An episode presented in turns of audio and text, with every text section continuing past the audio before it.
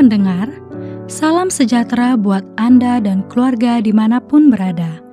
Kembali Anda menyimak program Voice of Yaski, sebuah renungan untuk Anda memulai hari dan pekan yang baru bersama Tuhan Yesus Kristus. Masih bersama dengan Pendeta Wilson Suwanto, selamat mendengarkan, Tuhan Yesus memberkati. Saudara yang terkasih, kita akan bersama-sama membaca Roma 12 ayat yang pertama. Karena itu saudara-saudara, demi kemurahan Allah, aku menasihatkan kamu supaya kamu mempersembahkan tubuhmu sebagai persembahan yang hidup, yang kudus, dan yang berkenan kepada Allah. Itu adalah ibadahmu yang sejati. Ada seorang anak yang dikirimkan oleh orang tuanya bersekolah di luar negeri. Kemudian dia mengeluh kepada orang tuanya berkata dia tidak punya mobil. Dia tidak bisa ke mana-mana.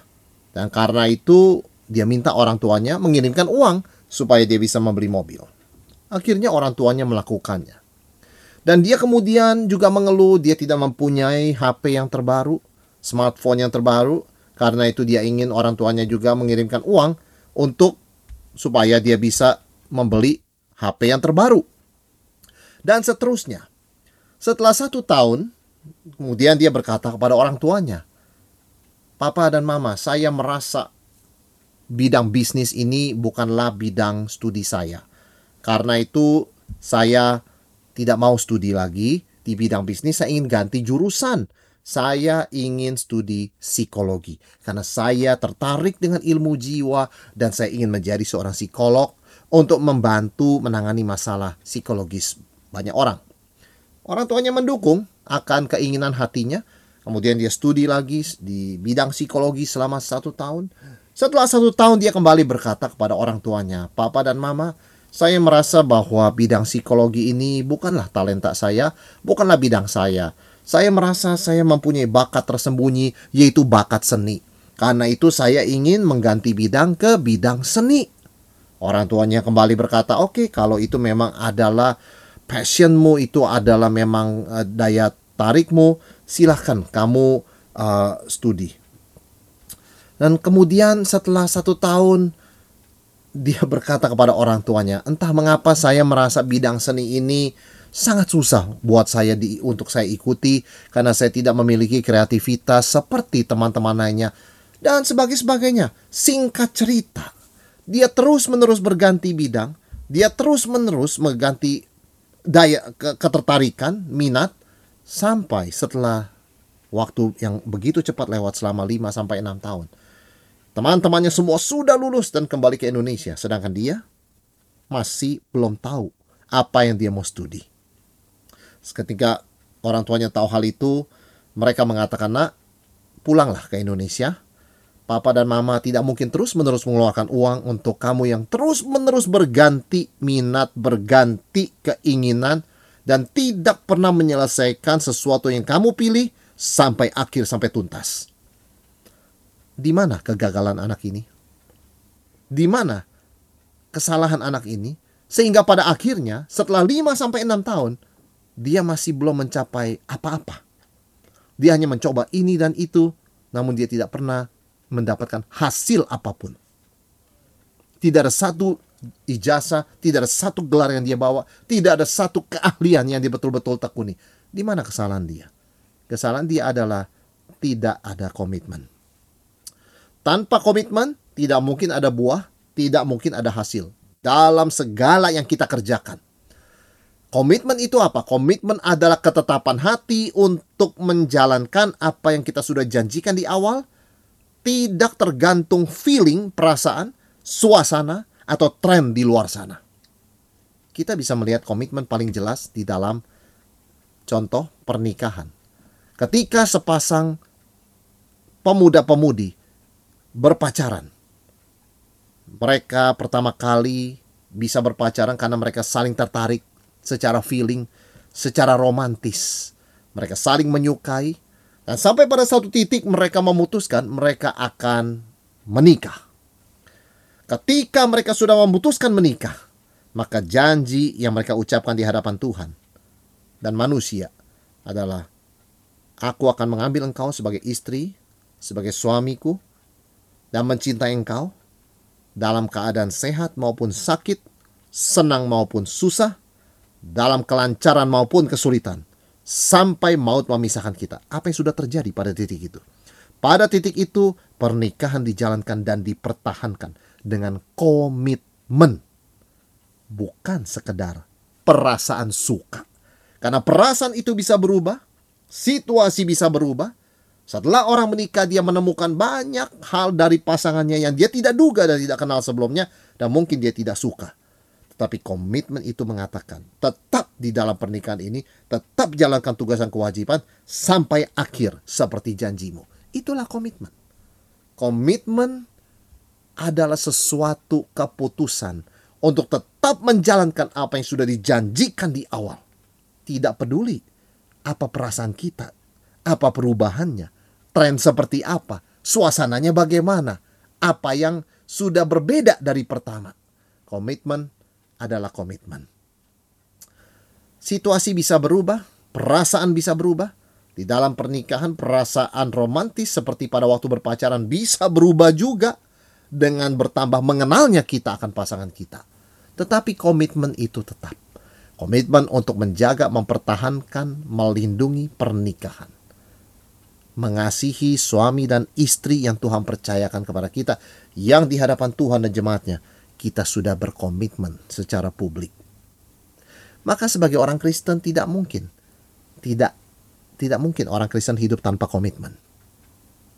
Maka boleh kita simpulkan di sini, komitmen adalah ciri khas seorang Kristen. Nah, apa itu komitmen seorang Kristen? Apa itu komitmen Kristen?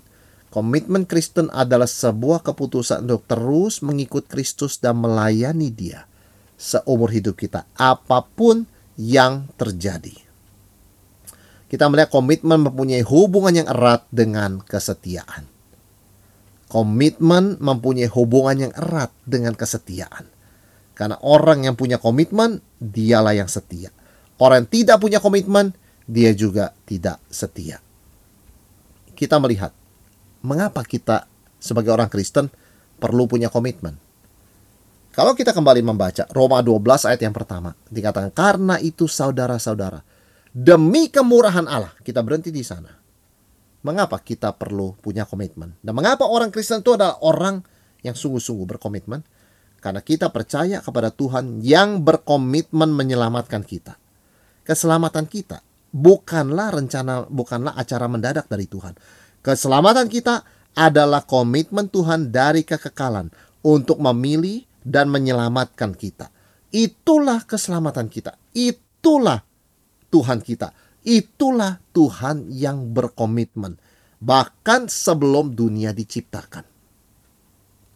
Kita percaya kepada Tuhan yang berkomitmen yang berkomitmen dan terus menjalankan komitmennya dari sejak kekekalan sampai dia menciptakan dunia, dia memimpin sejarah sampai kita tercipta, kita jatuh dalam dosa, kita melupakan Tuhan, kita menjauhi Dia.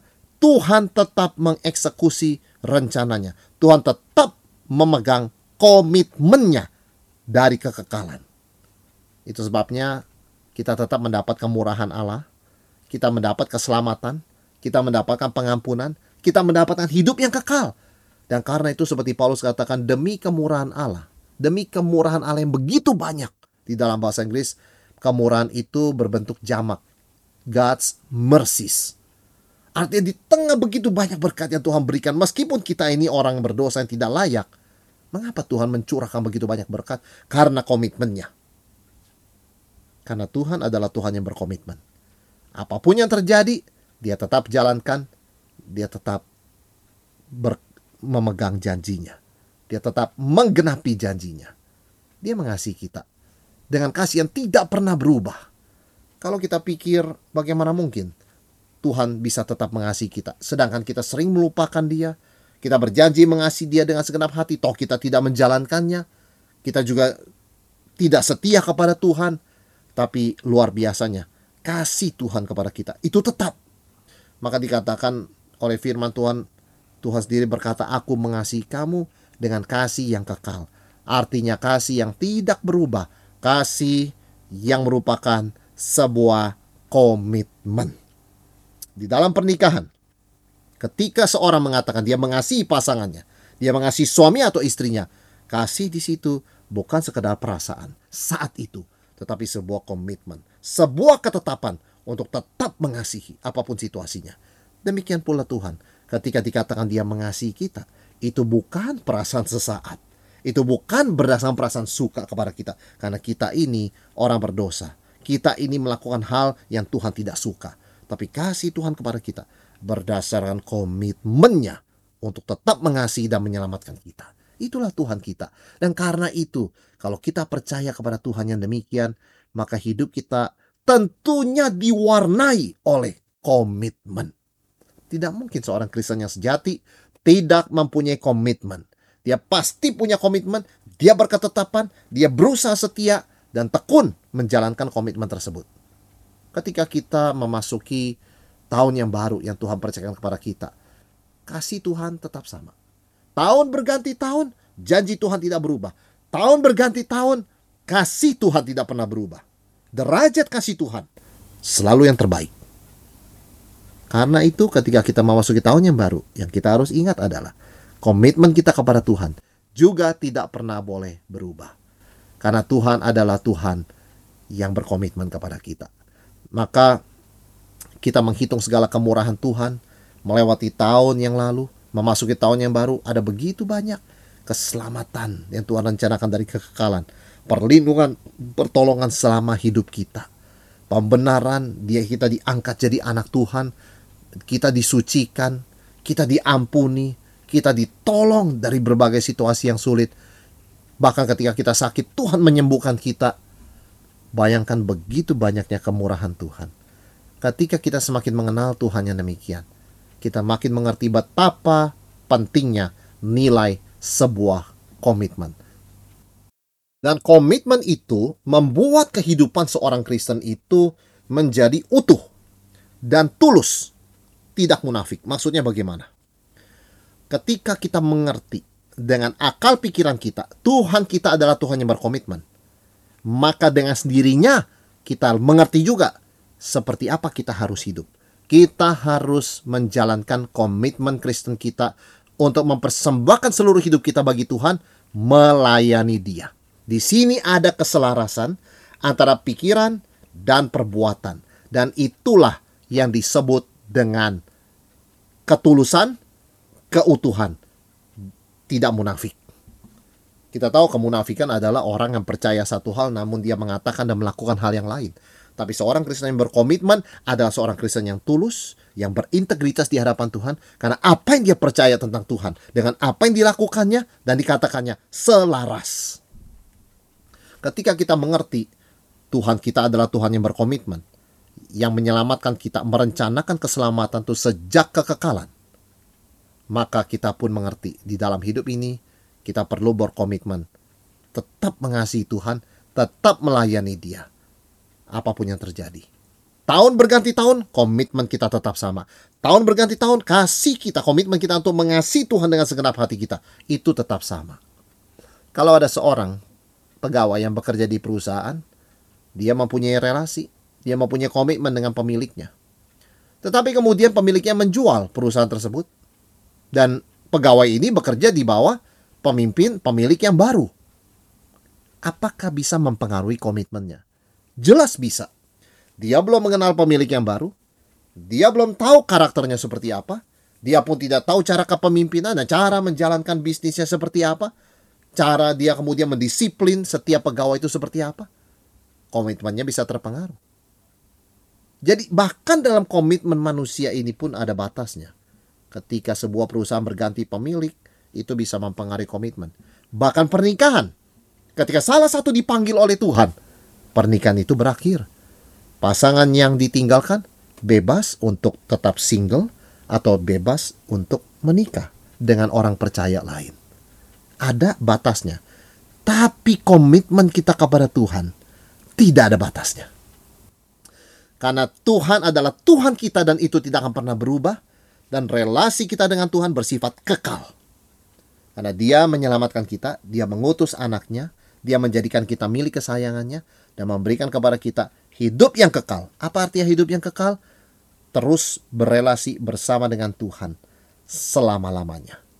Sebagai anaknya, sebagai hambanya. Tuhan adalah Bapa kita, Raja kita, Tuhan kita. Dan itu tidak pernah berubah.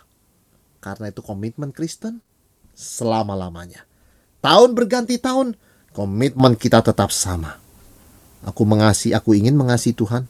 Aku berketetapan mengasihi Tuhan dengan segenap hatiku, pikiranku. Aku berketetapan memberikannya terbaik untuk Tuhan dan aku berketetapan mempersembahkan seluruh hidupku, seluruh tubuhku untuk kemuliaan nama Tuhan sebagai persembahan yang kudus yang berkenan kepada Allah. Paulus menegaskan hal ini di dalam 2 Timotius 1 ayat yang ke-12. Itulah sebabnya aku menderita semuanya ini, tetapi aku tidak malu karena aku tahu kepada siapa aku percaya. Dan aku yakin bahwa dia berkuasa memeliharakan apa yang telah dipercayakannya kepadaku hingga pada hari Tuhan. Paulus mengatakan meskipun situasi hidupnya sulit, dia menderita, dia di penjara, komitmen dia tidak pernah berubah untuk terus memberitakan Injil melayani Tuhan. Mengapa? Karena Tuhan pun adalah Tuhan yang komitmennya tidak pernah berubah. Dia memanggil, dia mempercayakan, dia melindungi, dia menyertai. Tidak pernah berubah apa pun yang terjadi. Di dalam memasuki tahun yang baru ada banyak hal kita tidak tahu, ada banyak tantangan kita tidak bisa antisipasi sebelumnya. Tapi kita percaya Tuhan kita akan tetap berkomitmen menyertai kita, memberkati kita, menolong kita, mengingatkan kita, mengoreksi kita, mendidik kita, melatih kita. Karena itu, komitmen kita berganti tahun pun tidak boleh berganti tetap mengasihi Tuhan dengan segenap hati kita, tetap memberikannya terbaik untuk Dia, dan tetap mempersembahkan seluruh hidup kita, tubuh kita sebagai persembahan yang kudus, berkenan kepada Allah, persembahan yang tidak bercacat, yang menyenangkan Dia, memuliakan namanya. Demikian tadi Voice of Yaski bersama Pendeta Wilson Suwanto.